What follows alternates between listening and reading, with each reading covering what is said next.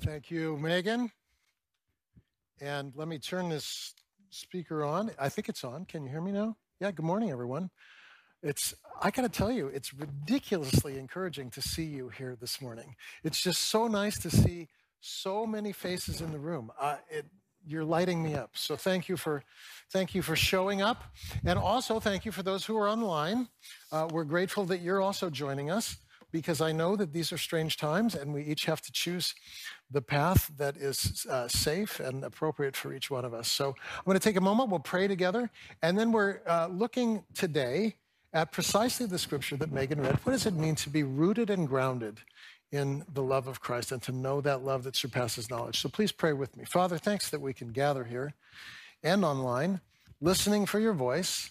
Uh, my prayer is that you would teach us our desire, Father, is to be rooted in you, not just to know what that means, but to experience that as a reality so that every storm, rather than toppling us, strengthens us.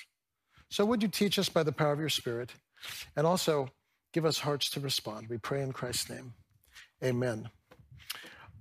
When I was younger, the mountains to me were a place of conquest. I liked to summit peaks and climb rock faces. I still enjoy those things, but this last 18 months have been a time of uh, really kind of walking through the forest and learning about the ecosystem that is the forest, slowing down in a way, and, and meditating on what God has to teach us through the forest. And in the process of doing so, as we live, my wife and I, 53 miles east of here, we have about two thirds of an acre that is forest. Uh, in the process of doing so, I'm in the midst of reading a book entitled Finding the Mother Tree, which is about ecosystems, as well as a biography of a woman. I haven't read the whole thing, but uh, I want to share with you from page 18 near the beginning because it's so fitting for our time together this morning. So, Suzanne, who is the author of the book, is a forester in British Columbia, and uh, uh, an area, maybe say 600 acres or so, has been clear cut of fir trees and replanted with little spruce trees. Spruce, A, growing faster, B, being more profitable. So, planted in rows, spruce trees. Her task in chapter one, she, uh, she's assessing the health of these new trees. So, just listen as I read. The first spruce seedling I checked was alive, but barely, yellowish needles. Its spindly stem was pathetic. How is it supposed to survive this brutal terrain? I looked up the planted row. All the new seedlings were struggling, every single one. Why did they look so awful? Why, in contrast, did the wild firs germinating in that old growth patch look so brilliant? I pulled out my field book, wiped needles off the waterproof cover, cleaned my glasses. The replanting was supposed to heal what we'd taken, and we were failing miserably. And then I skip a few paragraphs to this that she then says. I pulled up another spruce seedling from its planting hole, wondering if the answer might be in the roots, not the needles. They'd been buried tightly in granular soil where it was still moist in late summer. it was a perfect planting job. The forest floor had been scraped away, the planting hole plunged into the damp mineral earth below, just as instructed by the book. I inserted the roots back into the hole and checked another seedling and another and another. Every one of the seedlings was planted properly, but the root plugs, the actual root, looked embalmed as if they'd been shoved into a tomb. Not a single root seemed to understand what it was supposed to do. None were sprouting new white tips to forage the ground. The roots were coarse, black, plunging straight to nowhere. They looked dead the seedlings shed yellow needles because they were starving. Now, this is the phrase that governs everything we'll talk about for the next 28 minutes and 40 seconds. There was an utter maddening disconnect between the roots and the soil. Just sit with that for a minute. An utter maddening disconnect between the roots and the soil. The spruce were starving because they were not receiving what the soil had to offer. So, in this metaphor that governs us this morning, rooted in Ephesians 3 if we're trees, then it's vital that our roots receive all that the soil, which is Christ, has to give. Uh, and so there's moisture, there's nitrogen, there's micronutrients in the soil that trees need to survive. And for you, from Christ, there's all these identity truths. The, the reality that you're complete in Christ, that you're infinitely, irrevocably, unconditionally loved, the reality that Christ's Spirit lives in you, the reality that you're called, that the, real, the, the reality that you have at your disposal, disposal all the capacity for your soul to be healed and transformed. That's your soil. You're the tree. You have a root that is charged by God to go deep into that soil, receive all that Christ is, so that your tree might thrive. Does this make sense? And yet, the reality is that doesn't happen all the time. And so, we want to talk about why it doesn't happen uh, by looking at this prayer prayed in Ephesians 3. We're going to learn from uh, uh, the, the spruce trees and their failures and the fir trees and their successes and ask the question how can we be more like the fir tree, receiving, than the spruce tree, which, though planted properly, never received? I mean, we could carry the metaphor way out. If you're here this morning, you're planted. It's not the question. The question is, are you receiving? Because only by receiving are we transformed. We can't receive if we're not planted, but we can be planted and not receive. So uh, Paul prays, Megan read it beautifully, Paul's famous prayer. His desire is that Christ's followers in Ephesus would live out from their truest identity. And, and Paul prays this prayer and does this by providing this articulation uh, in Ephesians 1 and 2, particularly, of the many riches that all of us have when we turn to Christ. Once you come to Christ, this is what you read. You're blessed with every spiritual blessing. You're chosen. You're adopted. You're redeemed. You're invited to live with the confidence that comes by living on the basis of grace. You're the recipients of God's revelation regarding the end of the story, which is that history is headed toward a world in which every atom in the universe is going to be shot through with the glory of God. We're headed toward kind of this perfection throughout the universe. All of this is true. It's all articulated in Ephesians 1 and 2. And God's desire is that these truths would define and determine your priorities so that you and I then might display the character of the risen Jesus in our living, right? And so then Paul prays, and we heard it read, for this reason I bow my knees before the Father, and I, uh, from whom every family uh, derives its name, and I pray uh, that you would be strengthened with power through his spirit in your inner being, uh, that Christ may dwell in your hearts through faith, and that you would be rooted and grounded in love. So, right there in Ephesians 3, you find these three elements. In a world where many jettison faith, either intentionally or through neglect, it's imperative to note, very important, that we see our calling, ultimately our joy, is, is to press on to the end. And if we're going to continue, the root is vital and the root receiving from the soil is vital. So the way that the root receives from the soil is there's, there's kind of three elements that inform that for we as Christ followers. First of all, our spirit must be strengthened, our inner being, that's our spirit. Second, Christ must become our home page. Third, we must become rooted and grounded in love. So those three things. Our spirit must be strengthened, Christ become our home page, rooted and grounded in love. Let's look at this first. Uh, we must be strengthened uh, through the Spirit. So again, uh, in, in Paul's prayer, if I just go back and look, it says, Paul's praying that uh, you would be strengthened with power through his spirit in your inner being.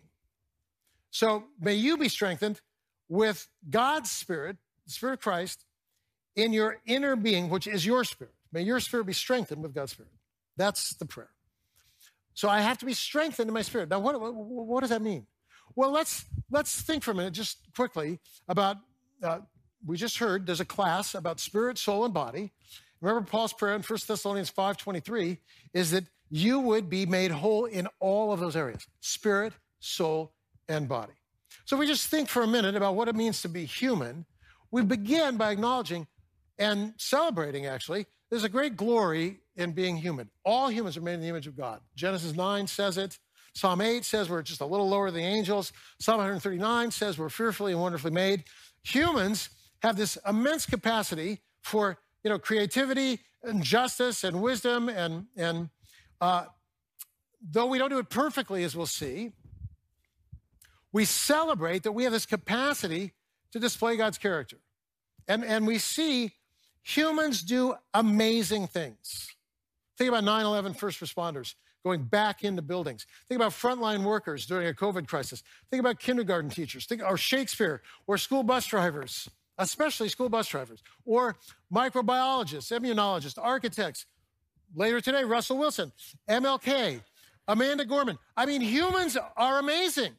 Like we have capacity, whether it's athleticism or creativity or or endless uh, attention to details with numbers. Humans do amazing stuff, and we're weak. We're weak. We're, eh, we're weak in the body. Though we're amazing, we're always, every day, getting older and losing uh, physical capacity.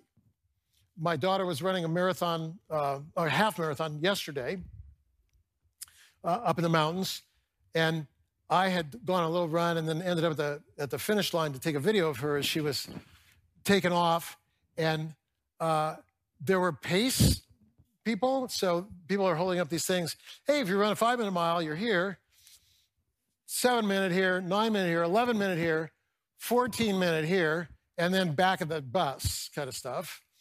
And I just totally unscientifically noticed imagine this the further back people were, the grayer people were.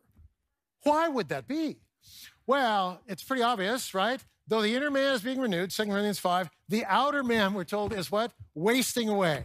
So you can still run, but slower. That's the reality. So we're weak in body and we're weak in will. Romans 7 says the good things that we want to do, we don't do. So everyone in the room, I mean, we could do this, but we won't, like raise your hand thing.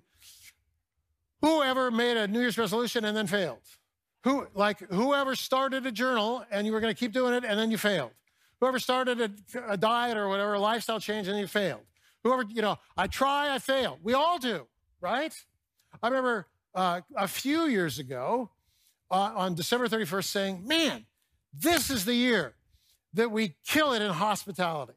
And, you know, we open our home and people are in, and there's parties and big bonfire in the back, you know, Still hasn't happened. That was three years ago. Why? It's a will problem, actually. So we got a body problem, we got a will problem, and and the, this kind of there's a soul problem finally. And the soul problem in John 8, remember Jesus says in John 8, like you live in a world that is more or less governed by who Jesus calls the father of lies, and that's Satan. So Satan's kind of at work and the work of Satan kind of pollutes our soul, basically, right? Um, because to the extent that I believe lies, then, uh, you know, I'm, the lie that I'm not enough, the lie that God's love for me is conditional, or the lie that I am my money, or I am my body, or I am my, my intellect, or I am my job, or I am my sphere of influence. Like when I believe lies, then I live out from that as reality. And if I'm living out from that as reality, I'm making choices that are destructive and unsatisfying. And that leaves a void in my life. And then often I try and fill the void with kind of self medicating uh, response mechanisms. And those also are destructive, right? So it could be alcohol, it could be sexual addiction, it could be drugs, it could be food, it could be TV, it could be a dozen things. But I believed a lie. I began to live out from the lie. I'm trying to, you know, define myself by my net worth or my or my job or, or I'm trying to earn love or I'm trying to cover up a wound or people told me that I was worthless and I believed it and so I'm living out of shame, whatever it is. And then I and then I medicate my I try and medicate my way out of that and that creates its own second layer of shame. And for some, it's a downward spiral, right? That's the soul. The soul is sick. So it's interesting. Paul's prayer, again, I'm going to read it. I pray that according to the riches of God's glory, God might grant you to be strengthened with power through his spirit in your inner being.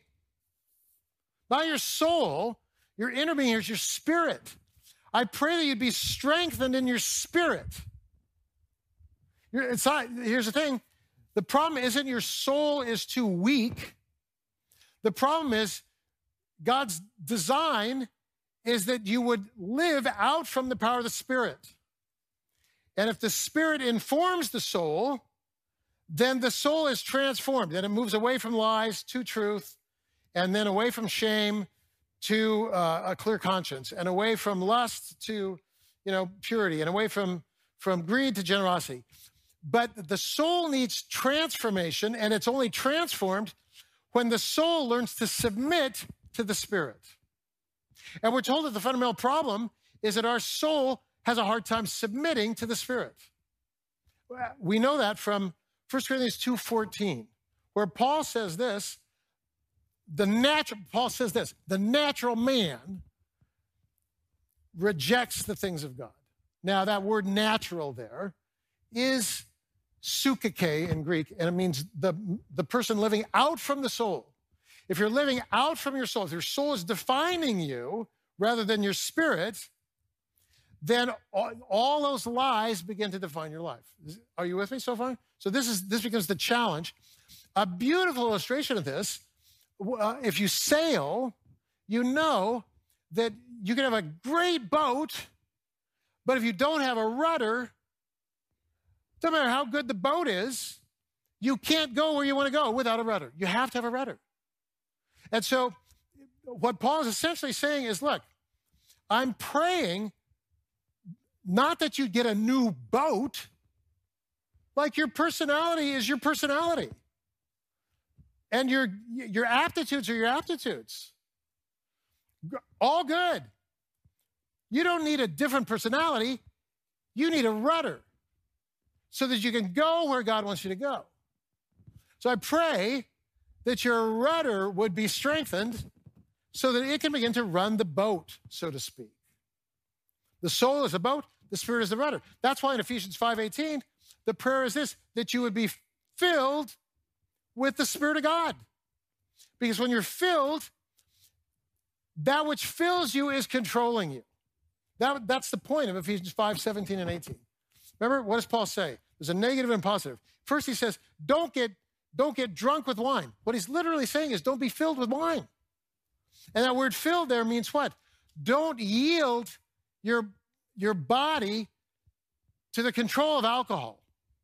Don't yield your body to the control of alcohol. Yield your body to the control of God's Spirit.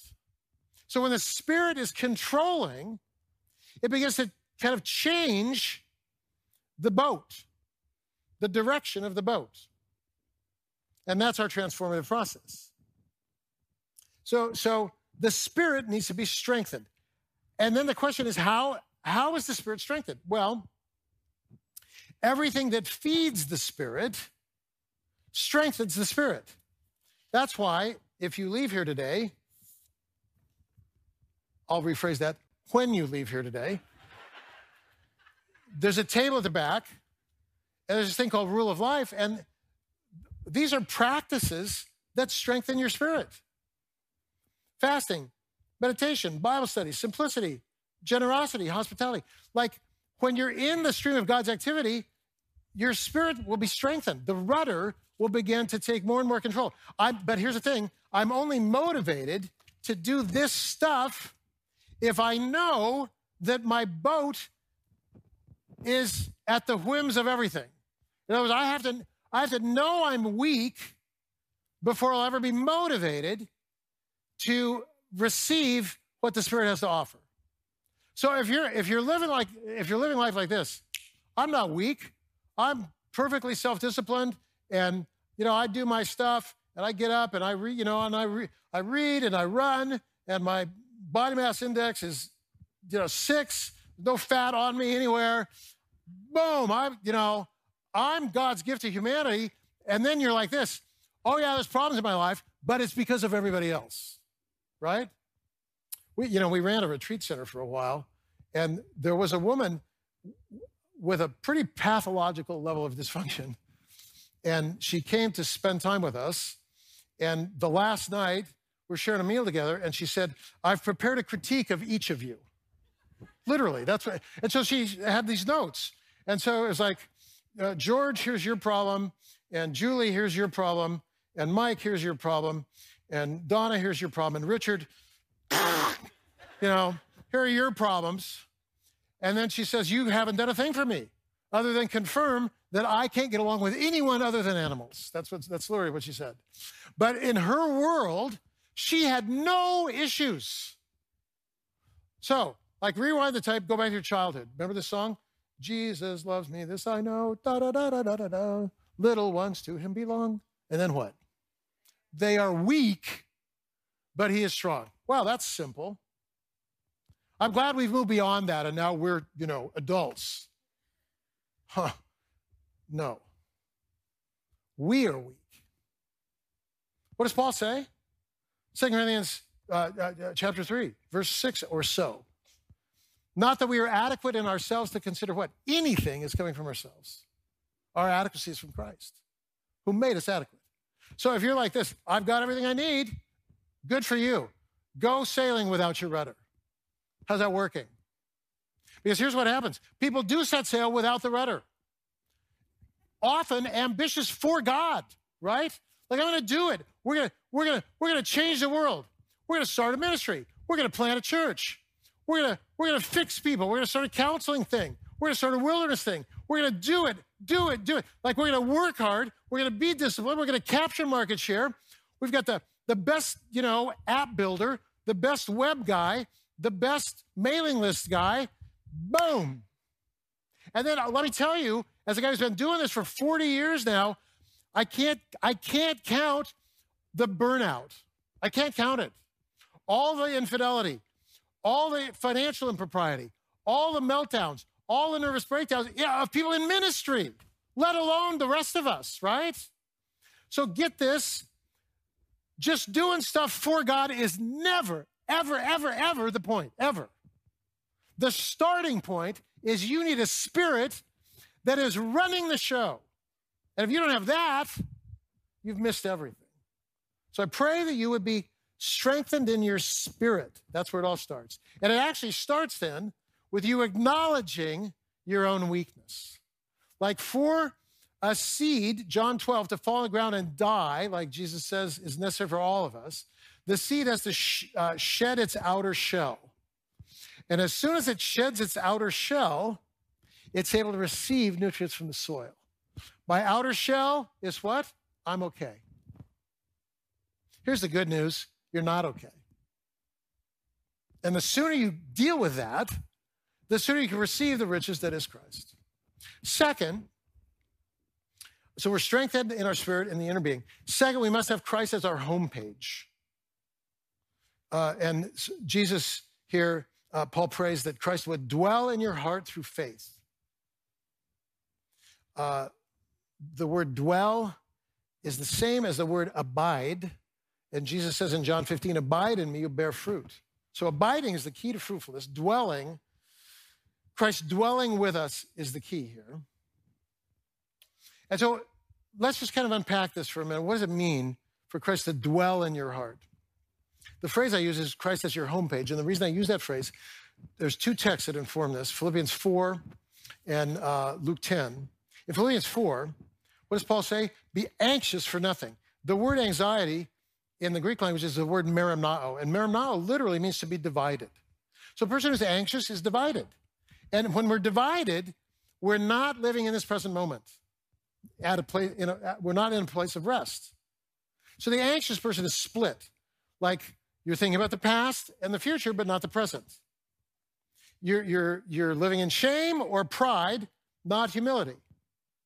You're, you're worried about what others think, you're trying to arm yourself against what others think rather than living to an audience of one and being, you know, humble and teachable.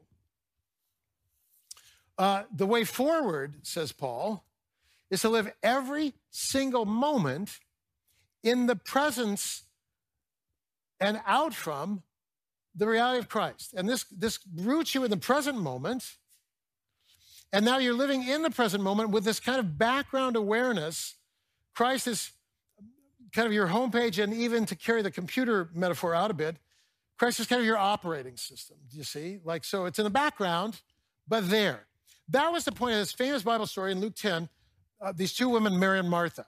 Jesus is at this kind of party, and Martha is doing what hospitable people do. And so she's kind of, you know, cooking stuff.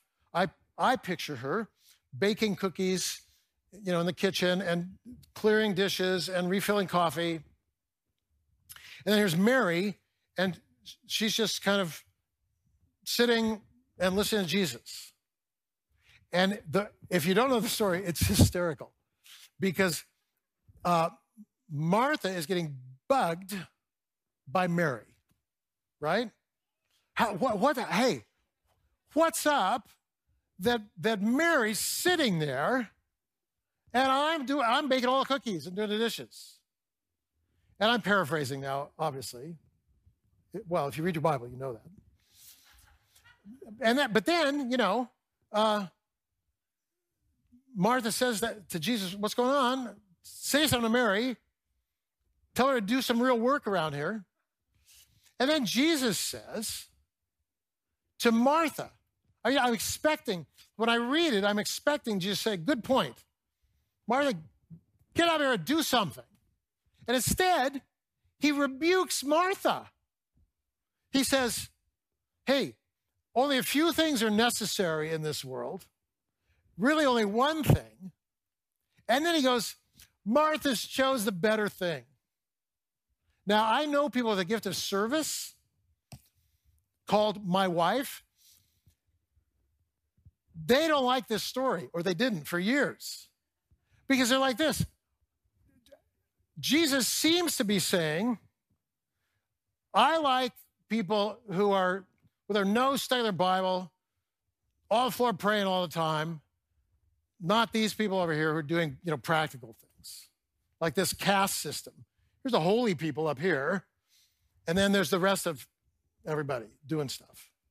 That's not even the point at all. The point is, Martha understands, excuse me, Mary understands that the work we do in life is intended by God to flow out from this place of fullness and relationship. So the question isn't what you're doing. It's not the question. The question is, what did you do before you're doing what you're doing? In other words, what, what comes first for you? And if the first thing is this, hey, I got a to-do list a mile long, and so I'm gonna I gotta do all this stuff, you know, dishes, diapers, drop the kids off, cello lessons for the oldest, soccer for the middle, little league for the youngest, go home, dinner, dishes again, lots of wine. Then, if there's time, prayer, it's like that's totally not it. And, the, and, the, and this is also not it. You know, unless you find an hour in the morning on your knees, you can't be a Christian. No, no, no, no, no, no. What Jesus is saying here is look, you can run the lake and pray. You can change diapers and pray for your diaper kid there. You, you, you can, you can do dishes and, and pray for, other, for, for your friends. You don't have to do dishes and worry about tomorrow while you're doing dishes. You don't have to do diapers and resent doing diapers. You don't have to, you don't have to drive on I, you know, I-5 and resent all these people who have moved here. You don't have to do that. You can kind of live in this moment as a person of hope. Why? because your homepage is Jesus. And so now you're living in communion with Jesus on your commute, on your, on your run, in your kitchen, in your cooking. I love that. I don't cook often, but I cooked yesterday. We had kids up and I made a stew. And it's it's so fun to be in the kitchen, you know, chopping garlic and and gathering the oregano and making the stew and at the same time looking at my kids, my grandkids, and going, wow, I'm the luckiest guy in the world, and praying for my kids. I love that. I think that's what Jesus is saying to Martha. Are you with me? So we want to learn here how to live out from that space. And then we got to move on here. Finally, we have to be rooted and grounded in love. The problem with the spruces is they didn't receive. They didn't receive what the soil had to offer. Is that our problem too? Oh, yeah. Go back to Genesis 3. As soon as Adam and Eve sinned, boom, in the garden, they sinned. And then uh, God comes to seek them because they know they're naked and ashamed. And what do they do? When they know they're naked and ashamed, do they run to God and say, God, we blew it. What are you going to do? Help us fix this mess. No, it says, I knew I was naked and ashamed. And so when God comes seeking, Adam, where are you? Adam says, I ran and hid. So listen, all of us have this kind of default posture of shame and running and hiding. Like we can't imagine a God who would love us just as we are because we live in a world that's performance oriented. And so we're like this yeah, yeah, uh, I know myself too well. And God can't love me, but and other Christians can't love me. So I put on a kind of veneer of spirituality and I pretend to be okay when I'm not okay. And I don't come to God with my with my brokenness. And so I'm running, hiding, veiling, posturing, pretending, and I'm becoming a root incapable of receiving the soil, the nutrients. I have to learn here to be rooted. I love that he doesn't say rooted and grounded in Christ or rooted and grounded in the Holy Spirit or rooted and grounded in a you know doctrinal orthodoxy. He says, My prayers that you be rooted and grounded in love. Why love? Because if I know I'm loved, I will, the person that I know loves me, I'll go to them every time I'll go there. I just have to know I'm loved. That's all I need. I remember early in our marriage, uh, needing to confess something to my wife, being super nervous about it, taking her out to dinner so that we'd be in a public place and she wouldn't execute me. And, and then confessing and saying I blew it. And I remember I was sobbing. And I remember this so powerful. Of course I forgive you. I love you. Man, that's what we need to hear. Because now she's approachable. So, no pretending. Now, listen. If my wife can say that, I'm just here to tell you on the basis of Scripture, God is that times infinity, times infinity, times infinity. Utterly approachable. In your brokenness, in your hidden addiction, in last night's failure. So run to God. and here's what you'll find. Remember that prodigal son story? As soon as you come down the road, to, even toward God a little bit, he comes running to you. Because all God wants is relationship because that is the basic transformation. As soon as you have relationship, you have the roots that you need to receive all that God has for you. Because God loves us, God will never leave us or forsake us. That's the story of Peter. That's the story of David. That's the story of Jeremiah. That's the story of Job. That's, that's Philippians 4 6. You begin a good work and you will be faithful to complete it. You, you are with God, and God loves you with not based on performance, but based on God's character. Run to God every time, rooted and grounded in love. So, you know, in the end, it says in Matthew 7 the wise man built his house on the rock. What's the rock? What's the rock that'll enable you to be in this for the long haul and enjoy it?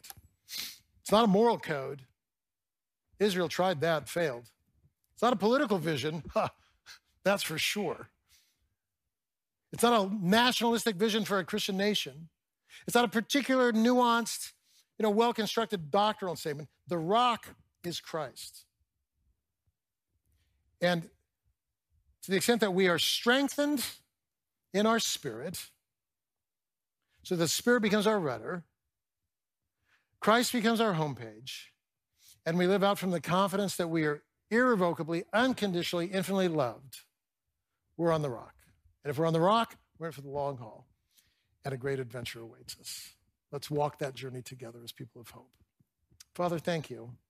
We have these moments. As we move to meditation now, I pray that you'd speak to us. Our desire, Father, is to hear from you as we remind ourselves that uh, you are above us, pouring down gifts. You are beneath us, rooting us in Christ. You are around us, connecting us to one another.